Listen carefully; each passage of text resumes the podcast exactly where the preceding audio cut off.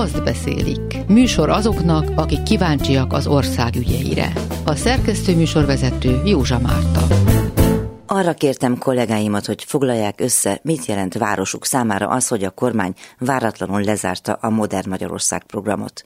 Polgártót Tamás a debreciner.hu-tól a debreceni helyzetet mondja el, de előbb beszámol az akkumulátorgyárral kapcsolatos a héten kezdődő perről is. Bót Péter a szegedi megvalósult és elmaradt fejlesztésekről, továbbá az áldatlan vonatközlekedési helyzetről beszél saját tapasztalatai alapján is. Gunigy Gábor pedig Kecskemétről a kecsap.hu-tól arról számol be, hogy miért csalódtak a város lakói a váratlanul és koncepció nélkül félbehagyott fejlesztési tervek miatt. Polgártó Tamással beszélgetek debreciner.hu-tól, ilyenkor mindig szó esik valahogy az akkumulátorokról, ami ugye a legnagyobb vagy fő témája most a városnak. Mi újság van ott? Ma a beszélgetésünk napján, november 8-án volt az első tárgyalás a CETL kínai akkumulátorgyár környezethasználati engedélyezési eljárásával kapcsolatban. Civilek, illetve az MSP volt választókerületi vezetője voltak azok, akik megtámadták a kormányhivatal által kiadott engedélyt, és ezeket a különböző kereseteket egyesítette a bíróság. Ezen a tárgyaláson több vitáspont is volt. Egyrészt a felperesek kifogásolták azt, hogy a kormányhivatal mint hogyha el akarta volna rejteni a per részvevői elől azt a tényt, hogy módosították ezt az engedélyt. A nyáron volt egyébként ennek az engedélynek a, a módosítása, illetve azt is kifogásolták, hogy álláspontjuk szerint a CETL által alkalmazott technológia nem a lehető legmodernebb lenne. Ugye ezt tudjuk, hogy az NMP nevű magzatkárosító hatással is rendelkező és egyéb káros hatásokkal bíró oldószert fogják használni majd ebben az akkumulátorgyárban. A felperesek azt mondják, hogy az információik szerint van olyan technológia, amivel teljesen ki lehetne vonni a gyárszennyvizéből ezt az oldószert, a CETL viszont rendelkezésre álló adatok szerint nem ezt a technológiát fogja használni, hanem marad majd valamennyi ebből az anyagból a vízben. Ez nagyon rosszul hangzik, és ez hogy áll meg a bíróság előtt? Mi történt ma? A bíróság most 8 napot adott az alpereseknek, tehát a kormányhivatalnak, a katasztrófavédelemnek, illetve magának a, a CETL-nek, hogy adjanak egy nyilatkozatot ebben az ügyben. Gyakorlatilag 8 napot kaptak, hogy bebizonyítsák, hogy a rendelkezésre álló legkorszerűbb technológiát használják, ellentétben azzal, amit a felperesek állítanak. Azt gondoljuk, hogy ez 8 nap alatt megoldható, vagy elintézhető? Ez most nyilván az alpereseknek a, a dolga, hogy hogy ezzel kapcsolatban egy, egy meggyőző erejű anyagot állítsanak elő és prezentáljanak a, a bíróság számára.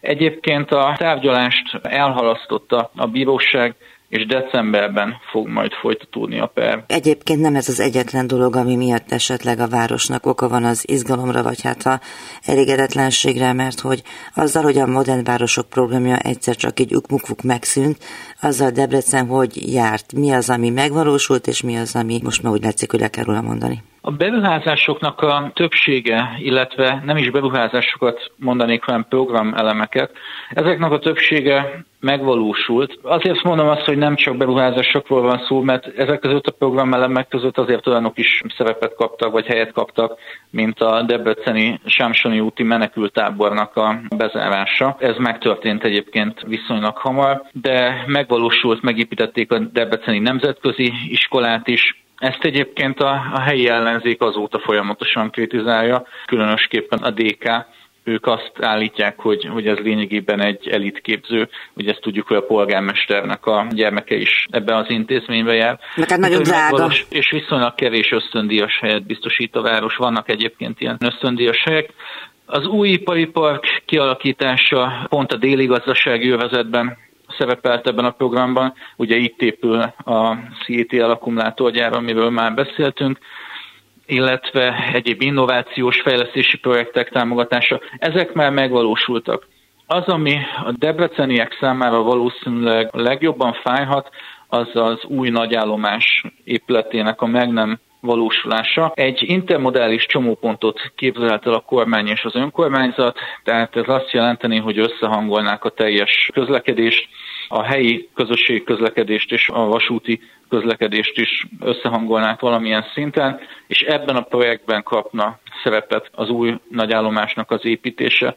A mostani nagyállomásnak az állapotáról azt mindenképpen érdemes tudni a hallgatóknak, hogy viszonylag sokszor fordul elő, hogy beázik az aluljáró, és gyakorlatilag járhatatlanná válik, és egyéb problémák is vannak, nem túl jó állapotban van már ez az épület. Ezen kívül ugyanez nem Debrecenhez és nem a debreceni projektekhez van sorolva, de a Debrecent Szegeddel összekötő főútnak a gyorsforgalmi úttá való átalakítása, fejlesztése, az, az ugyancsak azon projektek között szerepel, amelyeket most elvileg Lázár János miniszter fog elbírálni, hogy megvalósíthatónak tartja-e, vagy nem. Amikor Szegedről esik szó, akkor a másik irányból az útnak is szoktunk beszélni, és nem akarok spoilerezni, de Kecskeméten hasonló lesz a probléma a vasútállomásra, mint ami most Debrecenből beszámoltál. Azt beszélik. Műsor azoknak, akik kíváncsiak az ország ügyeire. Bot Péter van itt Szegedről, és arra kértelek a Népszava munkatársa és egyben szegedi tudósítónk, hogy szedd össze azt, hogy hogyan járt Szeged azzal, hogy a Modern Városok programja hirtelen hip-hop megszűnt. Azt lehet mondani, hogy Szeged ellentétben más magyarországi városokkal még viszonylag jól járt. Mondatnak a hátterében az áll, hogy itt két nagy beruházás elkészült, és a nagy beruházás az tényleg nem túlzás, mert egyfelől megépült a Tiszavirág sportuszoda. Ez szerintem ebben a pillanatban Magyarország legkorszerűbb, vagy egyik legkorszerűbb uszodája. Ugye van egy nagy 50 méteres tízpályás medencéje, ami egyszerre alkalmas bármilyen világverseny, úszóversenynek a megrendezésére, illetve vízilabda mérkőzéseknek a megrendezésére, és nyilván ezeket mind, mind úgy alakították ki, hogy a tévéközvetítések azok ne okozzanak gondot. És hát tényleg hát ultramodern ez, ez az uszoda, mellette még három vagy négy kisebb medence van, bemelegítő medencék. Hát ennek ennek a költsége azért én közel 20 milliárd forint volt, és ugye az állami beruházásban valósult meg. A városnak nem is kellett beletenni? Telket kellett adni, uh-huh. bérmentesen, vagy lehet, hogy ingyenesen, és hát ez a régi, tulajdonképpen már megszűnt szegedi foci csapatnak a Szeulnak a pályáján valósult meg, tehát magyarul volt rá hely, gyakorlatilag egy ideális hely, és annyira ideális volt ez a hely, hogy, hogy ennek a szomszédságában építették meg a másik modern városok programban beígért nagy beruházást, ez pedig a PIK Arena. Hát itt a beruházási költség az a 30 milliárdon is fölül volt. Azért vagyok bizonytalan, mert ugye ez a két beruházás volt az itt az elmúlt időkben, ahol folytonosan változott a beruházásnak a végösszege. Nem kell mondanom, hogy mindig emelkedett, és nem is, nem is jelentéktelen összegekkel, tehát általában egy milliárdos nagyságrendű emelkedések voltak. Na most a PIK Arena lett a, a szegedi kézilabda csapatnak az új otthona, mert nekik új Szegeden volt a csarnokuk, a városi sportcsarnok, ott 3300 nézőt tudtak befogadni, és mivel a csapat rendszeresen játszik a bajnokok ligájában, tehát ugye az a, ugye a top kategória az európai kézilabdában, ezért gondolhatták azt, hogy ennél modernebb és nyilván nagyobb befogadó képességű csarnok kellene Szegedre, Hát ez végül is 8200 nézőt befogadó csarnok lett. Most ez a vidék Magyarországán messze a legnagyobb. Tehát az, ami konkurálhatna ezzel, az a Veszprémi csarnok. Kézilabda. A befogadó képesség az kb. 4000, illetve Debrecenben a Főnix, de az 5000-6000 az sem lépi át. Már egyébként hozzáteszem, hogy, hogy itt azért nagyon könnyen elképzelhető, hogy ezt túlméretezték, mert az átadást követően néhány alkalommal, de mondjuk ez két-három alkalommal megtelt a csarnok. Hát ez nyilván az újdonság varázsának is szólt, meg hát ugye kiemelkedő BL meccsek voltak, például a későbbi BL győztes német Kiel csapatát fogadták, és hát akkor nyilván egy gombostűt se lehetett lejteni, de ez, ez azért azóta nem nagyon történt meg, mert a felső karajokat most már BL meccseken is lezárják, ami hát, hogy mondjam, ezért elég szomorú látvány, mert akkor ugye fölmerül a kérdés, hogy miért építettek ekkorát.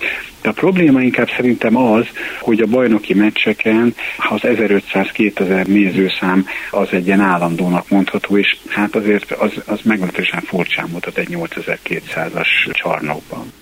Világos. Mindegy, hát Szeged ezek szerint valamennyire jól járt, ettől függetlenül a szegedi, hát hogy mondjam, klasszikusan izolációnak nevezhető jelenséget, ami szerint a tömegközlekedés se erre, se amara, sem arra nem működik.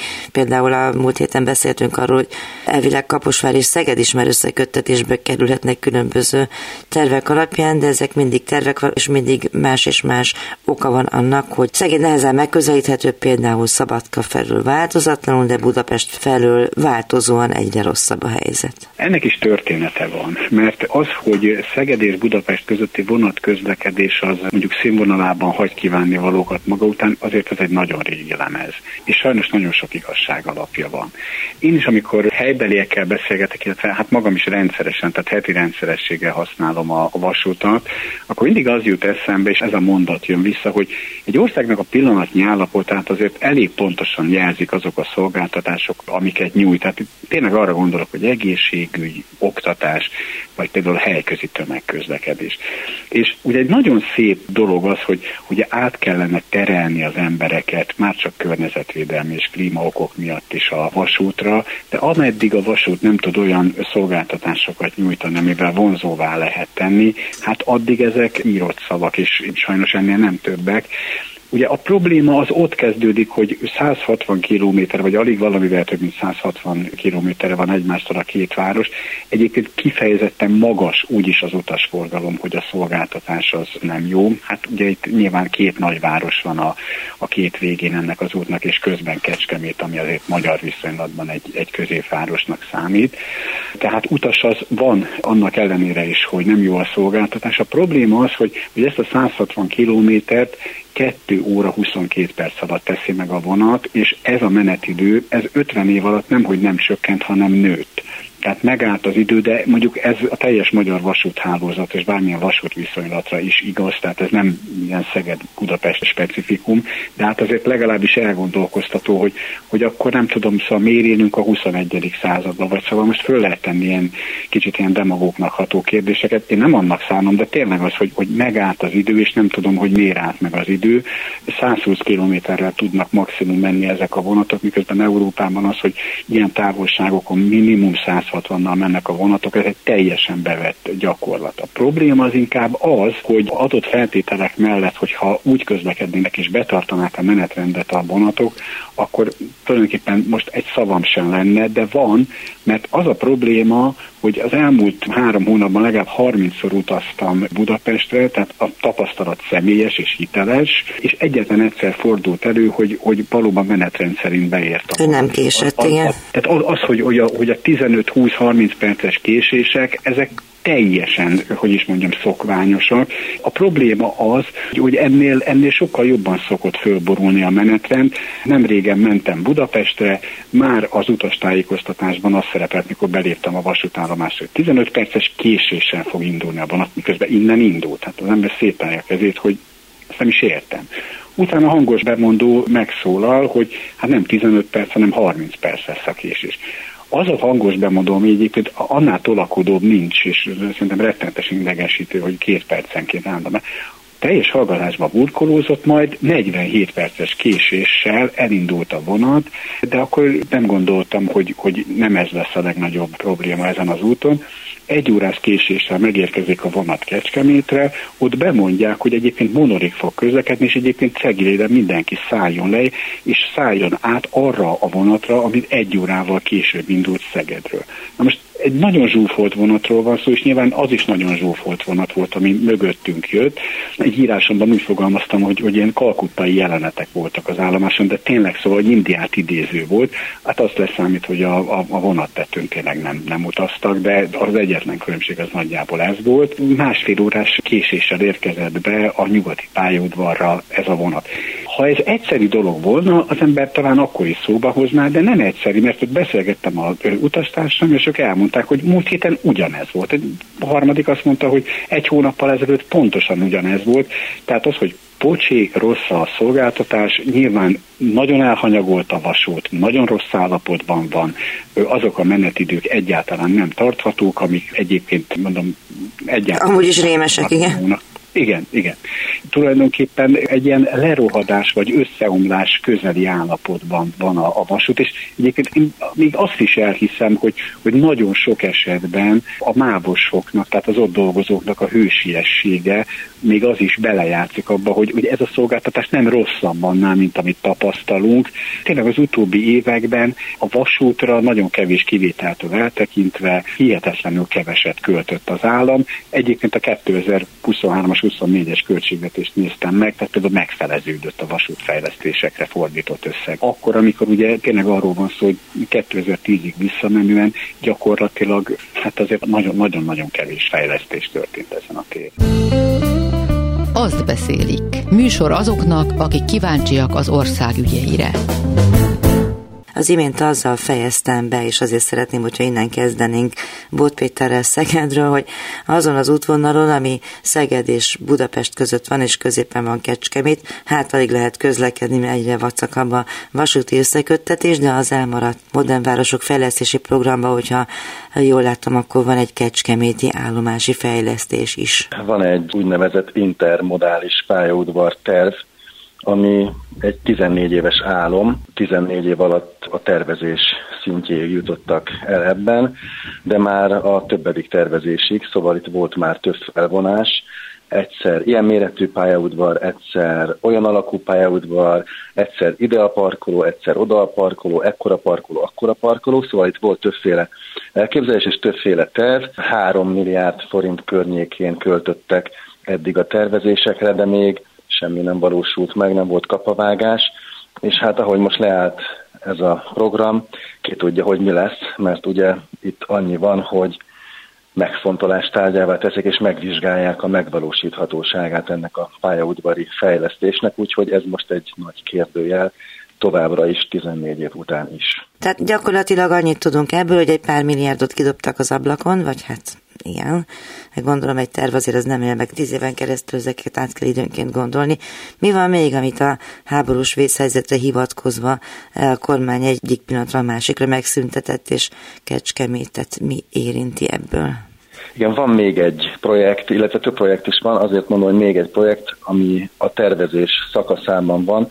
Ez a Kecskeméti Katonai Reptér közös polgári és katonai használata ez is egy 5-6 éves terv, talán már régebb óta tervezik, de most tényleg terv alatt van, szó szerint, de hát ugye ezt is leállították, és nem lehet tudni, hogy most akkor jönnek majd polgári gépek, milyen polgári gépek jönnek, vagy egyáltalán mi lesz ezzel a programmal, mert ez is egy kérdőjelet kapott.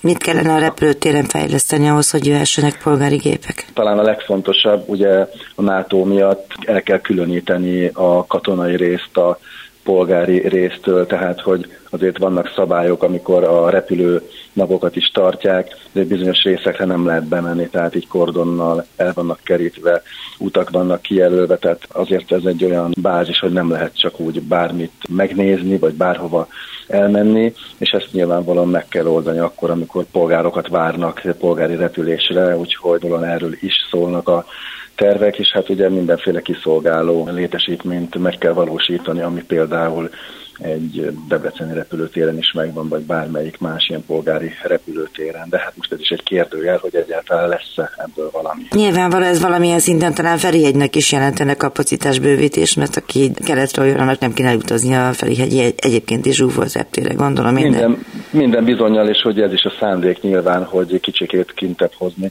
hogy így elszórni itt-ott az országban egy-egy olyan repülőteret, ahonnan polgári repülés elvégezhető, indítható, illetve fogadható, és hát Kecskemét is azért lett gondolom kijelölve, mert hogy azért igen, elég közel van a fővároshoz, és erre alkalmas lehet. Utak szintjén hogy állunk? Hát, utak tekintetében, igen, itt van egy úgynevezett 52-es főút, ami az m autópálya lehajtójától lényegében a város központig tart. Ez egy nagy bekötő út, és jelenleg is tart a négy sávosítása, amit ugye elgondoltak meg, elterveztek, azt két év alatt így nagyjából már a vége felé jár de még van egy olyan szakasz, ahol jelenleg két sávban megy a forgalom, és hát ugye ez kellene ahhoz ennek a négy sávosítása is, hogy azt lehessen mondani, hogy az autópályától a város központig négy sávon haladhat a forgalom, de most erre a projektre is egy kérdőjelet raktak, és azt vizsgálják, hogy a teljes sávosítás megvalósítható-e és ha igen, akkor hogyan és mikor ezt nem tudjuk, úgyhogy ez is egy kérdőjel.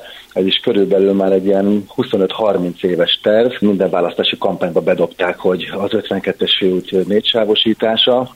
Hát most lett ebből valami, és most már tényleg a vége felé jár, és elég nagy része négysávos lesz de nem tudni, hogy a teljes négysávosítás végül is megvalósul-e. Akkor ez a közlekedés, de amúgy az ilyesfajta, nem szeretik nyilván megszorításnak nevezni, de természetesen ez megszorítás, szóval, hogy hogyan érintett a város tudásbázisát, vagy tudásinfrastruktúráját, ugye volt szó egy egyetemi kutatóközpont építéséről is. Ez a programnak azon része volt, ami arról szólt, hogy az egyetem hallgatókra, illetve az ottani tudásra épülve egy ilyen ipari kutatóközpontot hoznának létre. Ezt ugye támogatta is a kormány egy 2016-os megállapodásban. Na ez az a pont, amit egy az egyben kihúztak ebből a korábbi megállapodásból, tehát ezt törölték teljesen. Itt még annyi sincs, hogy megnézik, hogy hogyan lehet megvalósítani. Annyi szerepel az új jogszabályban, ami ugye néhány napja jött ki, hogy amennyiben a szakminiszterek úgy gondolják, hogy mégis talán szükség lenne erre, akkor egy úgynevezett beruházási koncepcióba helyezzék bele, ami minden bizonyal lényegesen alacsonyabb szinten van ahhoz képest, mint amikor azt szerepelt a program mellett, hogy a kormány támogatja ennek a megépülését. Úgyhogy ez aztán végképp egy nagy kérdőjel, hogy ez bármikor is megépül-e. Igen, miközben, hogyha ugye Kecskemét valamilyen szinten ipari központ lesz, akkor az volna a normális, vagy az elvárható dolog, hogy ezzel párhuzamosan járjon az is, hogy tudásközponttá váljék, hiszen ugye a fejlesztések meg a nem tudjuk, tehát legalábbis én, mint egyszerű háziasszony, ezt így látnám. Igen, ez minden bizonyal is van, és ezért is született ez az elképzelés. Valamikor 2016-ban de hát ugye elvitte a háborús vészhelyzet ezt a programot. A vészhelyzetnek most már vége sose lesz úgyse, úgyhogy... Igen, igen, ki tudja, hogy még mi az, amit elvisz. Most már erre mindig lehet hivatkozni. Egyébként a városban beszélnek arról, hogy hát basszus, jobb lett volna, hogyha megmaradt volna, vagy hogy már megint átvertek bennünket? Persze, igazából ez, ez, ez folyamatosan téma, és ugye mi is úgy írtunk erről, hogy akkor továbbra is álom marad ez és ez, és hát ez így megy a köztudatba is, hogy ahogy te is mondtad, na basszus, akkor most mi lesz, és mi van azokkal a beruházásokkal, amik egyébként elkezdődtek és folynak, akkor félbe maradnak, és akkor ha félbe maradnak, akkor nyilván mennyit kell visszafizetni ebből a támogatásból, mikor, meddig, biztos, hogy átlátható lesz ez, biztos, hogy visszamennek ezek a pénzek, szóval igen, ez, ez, ez egy téma.